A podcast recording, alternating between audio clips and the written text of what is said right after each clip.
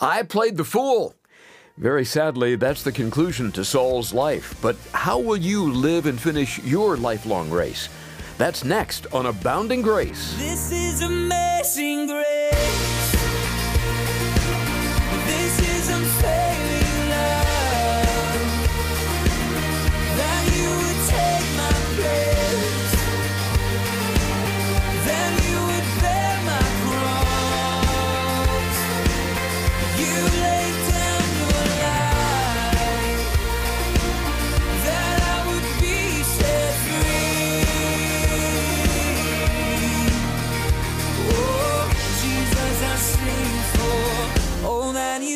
For me.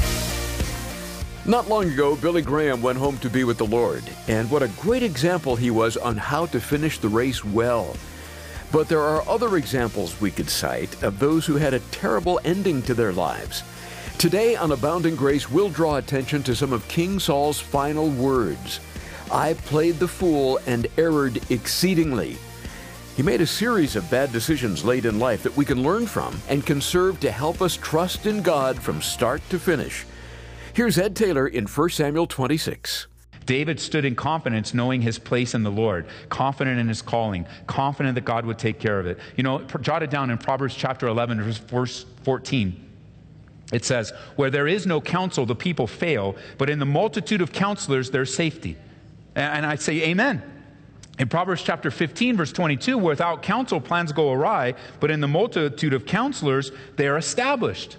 And I would say it's so encouraging to be surrounded by wisdom and good counsel, but we must still be aware of bad counsel from close friends. And you can have a multitude of counselors that are all repeating the same bad counsel. You need to have eyes of the Lord and hear from the Lord and be able to stand in confidence. David wisely refuses and gives wise biblical wisdom for his answer when he says, I'm not striking him, verse 10, because I trust the Lord. That's what verse 10 basically he's saying. I trust God. As the Lord lives, the Lord will strike him, or his day shall come to die, or he'll go out to battle and perish, but it's not going to be by my hands. Saul will get his, but it won't be from me. That's what he's saying. I trust God. And it's wise, isn't it, just to commit your ways to the Lord? just commit your situation to the Lord. David has he has great wisdom, and, and then he says, even on top of that, the Lord forbid that I should stretch out my hand against the one that God has chosen, the Lord's anointed. Just let's take the spear and the jug and take off. We'll take a proof that we were here and show Saul once again that we spared his life, that God spared his life. Now, here we see David with a complete turnaround for the good, so different than Nabal. Nabal, he was ready to wipe out every male. He was so upset. He was so in the flesh. I mean, what this tells me is that, man, if you are a man or a woman that's known in the flesh, you can get in the spirit like that. That was a snap of the finger. It wasn't very loud, but they're not very loud, but you get the point. You snap and you can hear your own. That quick. You can be in the spirit that quick. You can, in one breath, want to take out Nabal and all the men, and in the very next episode of your life, be such a man or woman of the spirit. You're not bound, as we sang in our song, you're not bound by the shackles of the flesh that's come to destroy you and to take you out. You go, well, you know, I'm just a fleshly person, only because you want to be. Because God has delivered you. And this is a great episode. Nabal, he's going to avenge himself. He was going to have his way. And now David's willing to commit his life to the Lord. it's just, man, there's hope for us. There's hope for us. Here Saul is out to kill David, chasing him all over the countryside, the wilderness. And David says, I'm not going to touch him. I, I'm, I don't need to touch him. The Lord will take care of him. His time will come. It'll happen. I trust the Lord. I'm going to leave him in the Lord's hands and let the Lord handle this. And what was the result? The result was David still had to live on the run. Because there is a price. I was talking to a friend of mine on the phone yesterday as we were just talking about life. And a young man, very young in the Lord. And, uh, he's, he's young in years, but he's not young in the Lord. And I said this to him. I said, Look, and I've shared this with you many times, but I said, Look, I'd rather have the consequences of obedience any day over the consequences of disobedience. And, and they that pain is often very similar. You go, David did the right thing. David did the right thing. Yay. If it was a movie, everybody's clapping. David, that's it. You're the man. No more foolishness like Nabal. And then you know the next scene is David there in the throne having grapes and eating. And man, because that's what God always does when he rewards obedience, right? He always rewards obedience with success and happily ever after. Not maybe not on this side of eternity. You may still be completely obedient, and then your very next breath is what? On the run, running for your life. That's our David here. That's always wise, by the way, in verse 10, to commit your life to the Lord. It's always wise to trust an unknown future to a God who is well known and knows the future, thus knows how to handle your situation. It's always wise to not take things into your own hands. It's always wise, and I'll just read it to you in Psalm 37. It's always wise in your life, in mine, to trust in the Lord, verse 3, and do good Dwell in the land and feed on his faithfulness. Delight yourself also in the Lord, and he'll give you the desires of your heart. Commit your way to the Lord. Trust also in him, and he shall bring it to pass. He shall bring forth your righteousness as the light, and your justice as the noonday. Rest in the Lord. Wait patiently for him. Do not fret because of him who prospers in his way, because of the man who brings wicked schemes to pass. Cease from anger, forsake wrath. Do not fret, it only causes harm. Evildoers will be cut off, but those who wait on the Lord, they shall inherit the earth. That's a wise thing to do.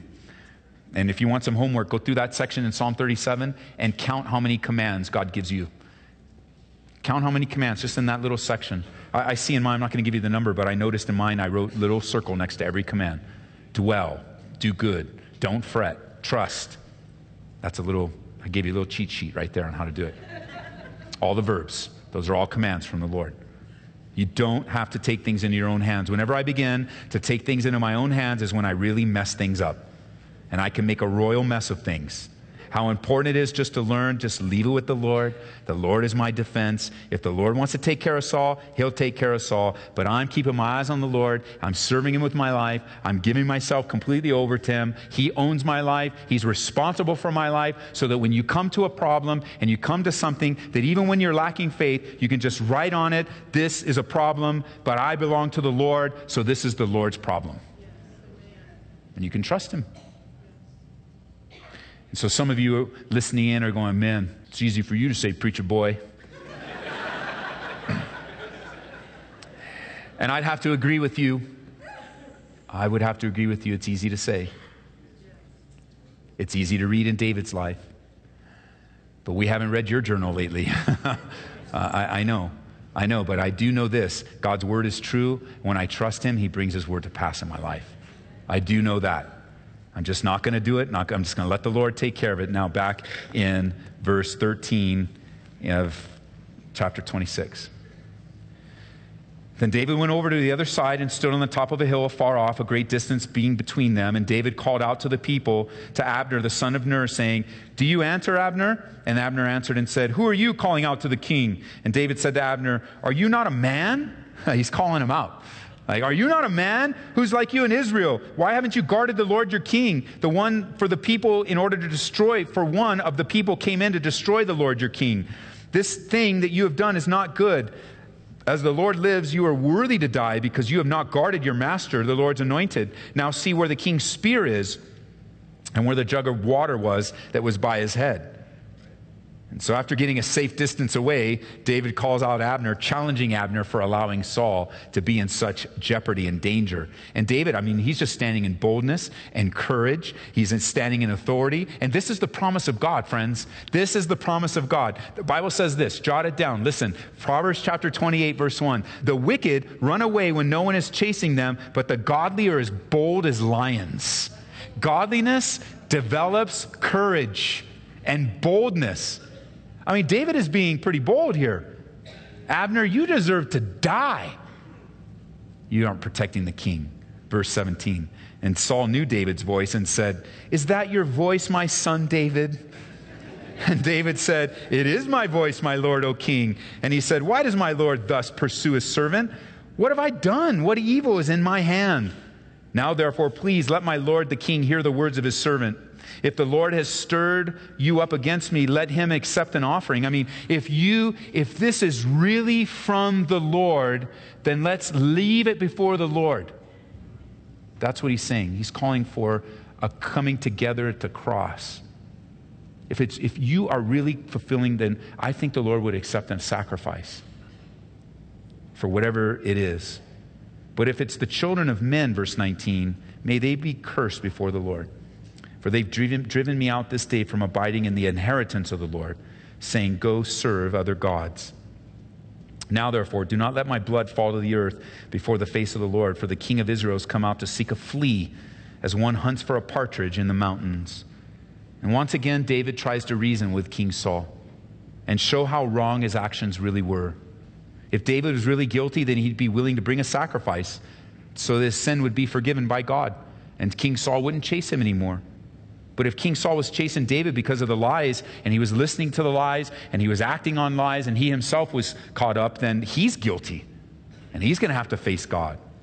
And once again, Saul, for whatever reason, sounds so sincere and godly, but his heart's far from God. And I believe there are those times in life and difficult situations, when, especially with other people, when we're really hoping that reason and logic and sound answers will change a person's heart toward the situation. That, that just as you just if you could just explain it, if you could just, just explain everything. But let me tell you, friend, you could talk it out. You can explain it out. You can reason it out. You can do a pie chart. You can do a PowerPoint presentation.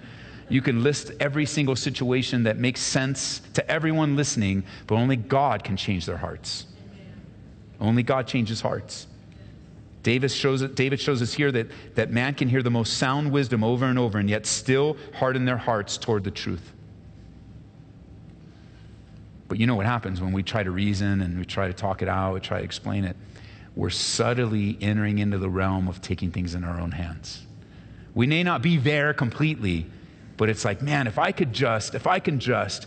Remember in the New Testament, Jesus, gave, Jesus has that interaction with the rich man in Hades.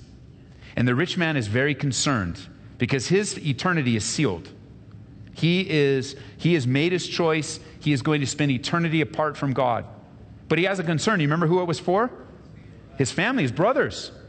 And he was reasoning. In hell, he was still reasoning, you know, if you will just send someone to my brothers, just send someone that they won't have to have, and I'm paraphrasing, the kind of end of my life, life like me. Just send someone. And remember, the counsel given was hey, they already have the prophets. They already know what they need to know. Even if we were to send someone that would rise up from the dead, they wouldn't believe. Friends, it's wise to commit your ways to the Lord. If there's an opportunity to share, take the opportunity. David did. But understand that he did that in the context of trusting the Lord. That's where he's at. Verse 21 Saul said, I have sinned. Return, my son David, for I will harm you no more, because my life was precious in your eyes this day. Do you guys have a pen out? Do you have a highlighter out? Are you ready? You've got to mark this phrase. For indeed I have played the fool and erred exceedingly. You want to mark that, circle it, underline it, because this is the final banner over Saul's life. This is how he ended his life. I've played the fool. This is it. I hope that that's not my final words in life. I've played the fool. I have disobeyed God my entire life. I have played games with God. I have, whatever it might be in Saul's life, I played the fool. Saul may or may not really understand how close to death he really is, but how sad for a person to look back on their life and see the foolishness of a life of bad decisions. It's been said that, and I quote, every man knows the truth about himself, though it may be buried deep down inside, end quote. And it's true, we know the folly of our past. We know that we've done foolish things. Deep inside, we know the truth and we made a lot of mistakes. Saul, here, caught by surprise, utters the truth I've played the fool. And as you look back at the life of King Saul, this is exactly what happened. This is true in his life.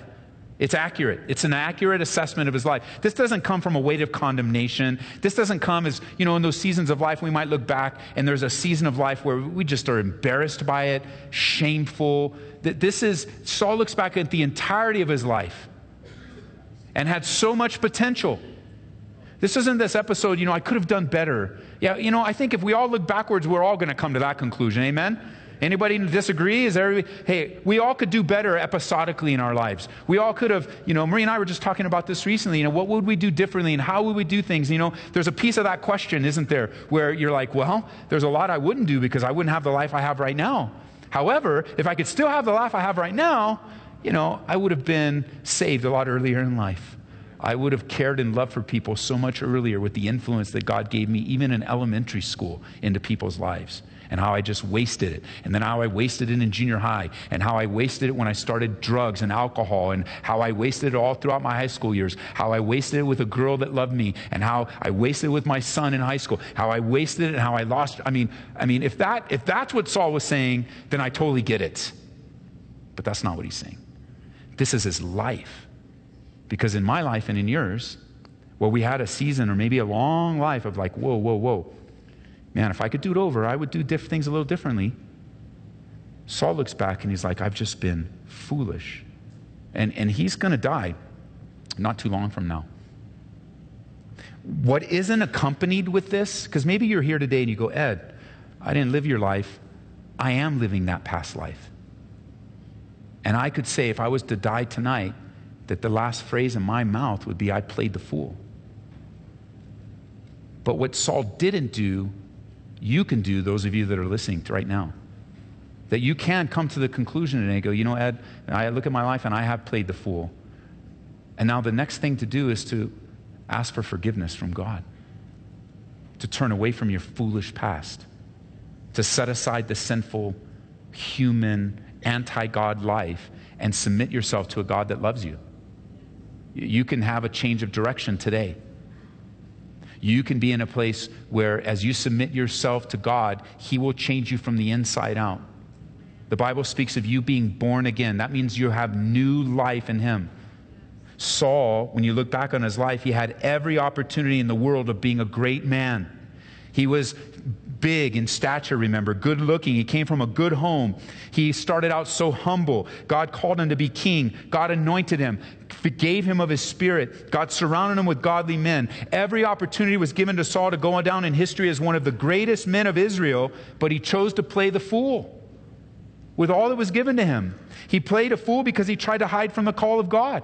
He played the fool because remember, he entered into the area of the priesthood where he had no right being, offering a sacrifice and not being patient, waiting for Samuel. He played the fool because his heart became lifted up with pride. He played the fool because he failed to submit his life totally to God and he rebelled against the order of God. And when caught by the prophet, he sought to excuse himself. Remember, I, I, I brought the sheep and the oxen back to sacrifice to God, it was the people's fault. Over and over again, the testimony of his life is foolishness. And only one life for us will soon be passed, and only what's done for Jesus Christ will last. You don't have to play the fool.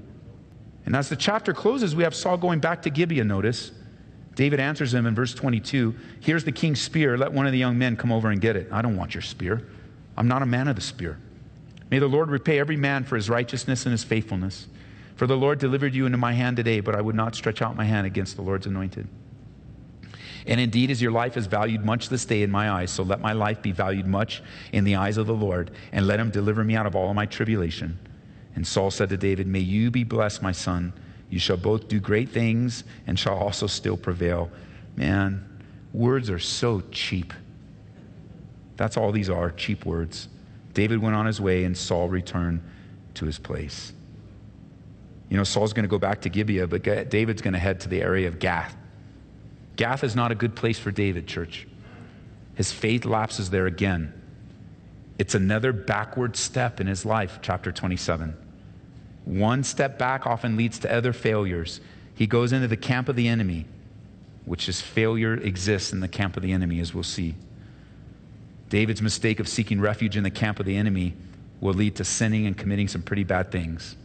Read ahead for our next study. Read ahead of the deceit and the lies and all kinds of junk. Listen, just to prepare you for chapter 27. Primarily for you younger people, but it could be for those of you that are single or, you know, maybe married and you think you want to go out into the party scene or you want to go out into the club scene or you want to go out and indulge in some liberties because all your buddies are doing it. I'm preparing you for the next chapter. You can skip out, you know, now you go, wait a minute, is the whole study going to be that next week? Yes, invite your friends. I'm going to warn the church, I'm going to warn myself, I'm going to warn those listening in that there are just places you shouldn't go through David's life. But suffice it today that I have your attention now. There are just places you shouldn't go as a believer. You need to stay away. They'll not help you grow in grace. They won't strengthen you. They won't mature you. The nation of Israel always had Egypt to avoid. Lot had Sodom. We know it ruined him. Samson, do you remember where he went? Timnah. It's the beginning of the end for that. He should have never been in the valley of the grapes. Should have never been. Just his vow to the Lord alone. He could have avoided that Delilah no problem if he would have just kept his vow to the Lord. How many things in your life you can avoid if you just keep your vow to the Lord? So, places physically for sure, but also mentally, places you don't want to go, guarding your minds and your hearts before the Lord. Well, that's coming up tomorrow on Abounding Grace with Ed Taylor, and we hope you can be with us for that very important study. Ed, in today's message, we noticed that Saul had a tragic ending to his life, and you pointed out his very own words I played the fool. And maybe someone listening right now feels as though that's been their life story thus far. What words of encouragement would you share with them? You know, Larry, I meet a lot of people that feel this very same way where they look at their life as it states as it is today and they they think that they've played the fool and in some ways they really have but the good news is is that if you're listening right now and you're listening to my voice and you kind of look back and see a series of mistakes uh, there is time for you to turn things around you you serve the god of the second chance and the third chance and the fourth chance and if you look at your life and you say hey i played the fool the best response is humble repentance. I mean, if you can come to the place where you begin to admit it to yourself, then then begin to admit it to God through prayerful, humble repentance. Have a godly sorrow for the sinful mistakes that you've made. And maybe involve a close, godly friend. Uh, if you're married, certainly involve your spouse because I'll tell you what, if you see that you've played the fool, your spouse definitely sees it. Uh, if you're still living with your parents, you know, and you're in a relationship with your parents in the home, involve people that love you and care for you. Maybe involve a pastor or a spiritual leader at your church. And let's get this thing going forward. Let's say moving forward that that you're not gonna you're not gonna live like a fool anymore, but rather you're gonna live uh, in in a way that honors God. Um, we we've been really meditating on a scripture this year that Paul writes in to the Philippian believers, Philippians chapter 3 verse 13, brethren, I don't count myself to apprehended, but one thing I do, forgetting those things that are behind and reaching forward to those things that are up ahead, I press toward the goal for the prize of the upward call of God in Christ Jesus. So let's let's embrace the God of the second chance, the one that forgives by the blood of Jesus Christ and let's get it in order so that our lives don't end like Saul. Thanks for sharing that, Ed. And listening friend, if you'd like to hear today's message in its entirety, I'd like to suggest coming by our website at calvaryaurora.org. Do a search for I Played the Fool, and you can listen anytime you'd like. Or call and request a CD copy for just $2 at 877 GRACE. It's listeners like you that allow us to bring the teaching of God's Word to the radio and internet. If you've been listening a while and grown as a result, We'd be very grateful for your financial and prayerful support. And for a gift of $25 or more, we'll send you the book Out of a Far Country by Christopher and Angela Yuan. This book describes the journey of a young man coming out and then coming home. Christopher was attracted to boys at a very early age, and he describes his journey to God. You'll also hear his mom's perspective, too. This works really well to read together in a small group setting, as it has a discussion guide. Whether you're wanting to reach out and help someone who's struggling with these feelings or personally experience a same sex attraction like Christopher, this is a must read.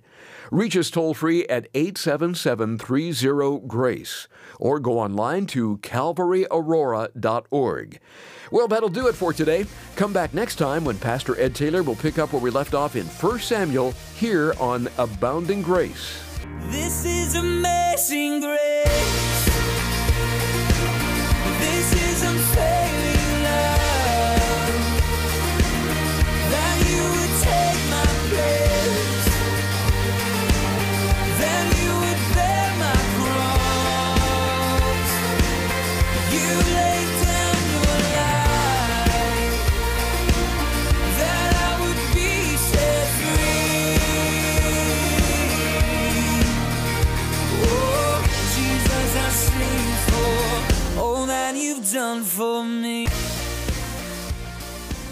Abounding Grace is brought to you by Calvary Chapel, Aurora.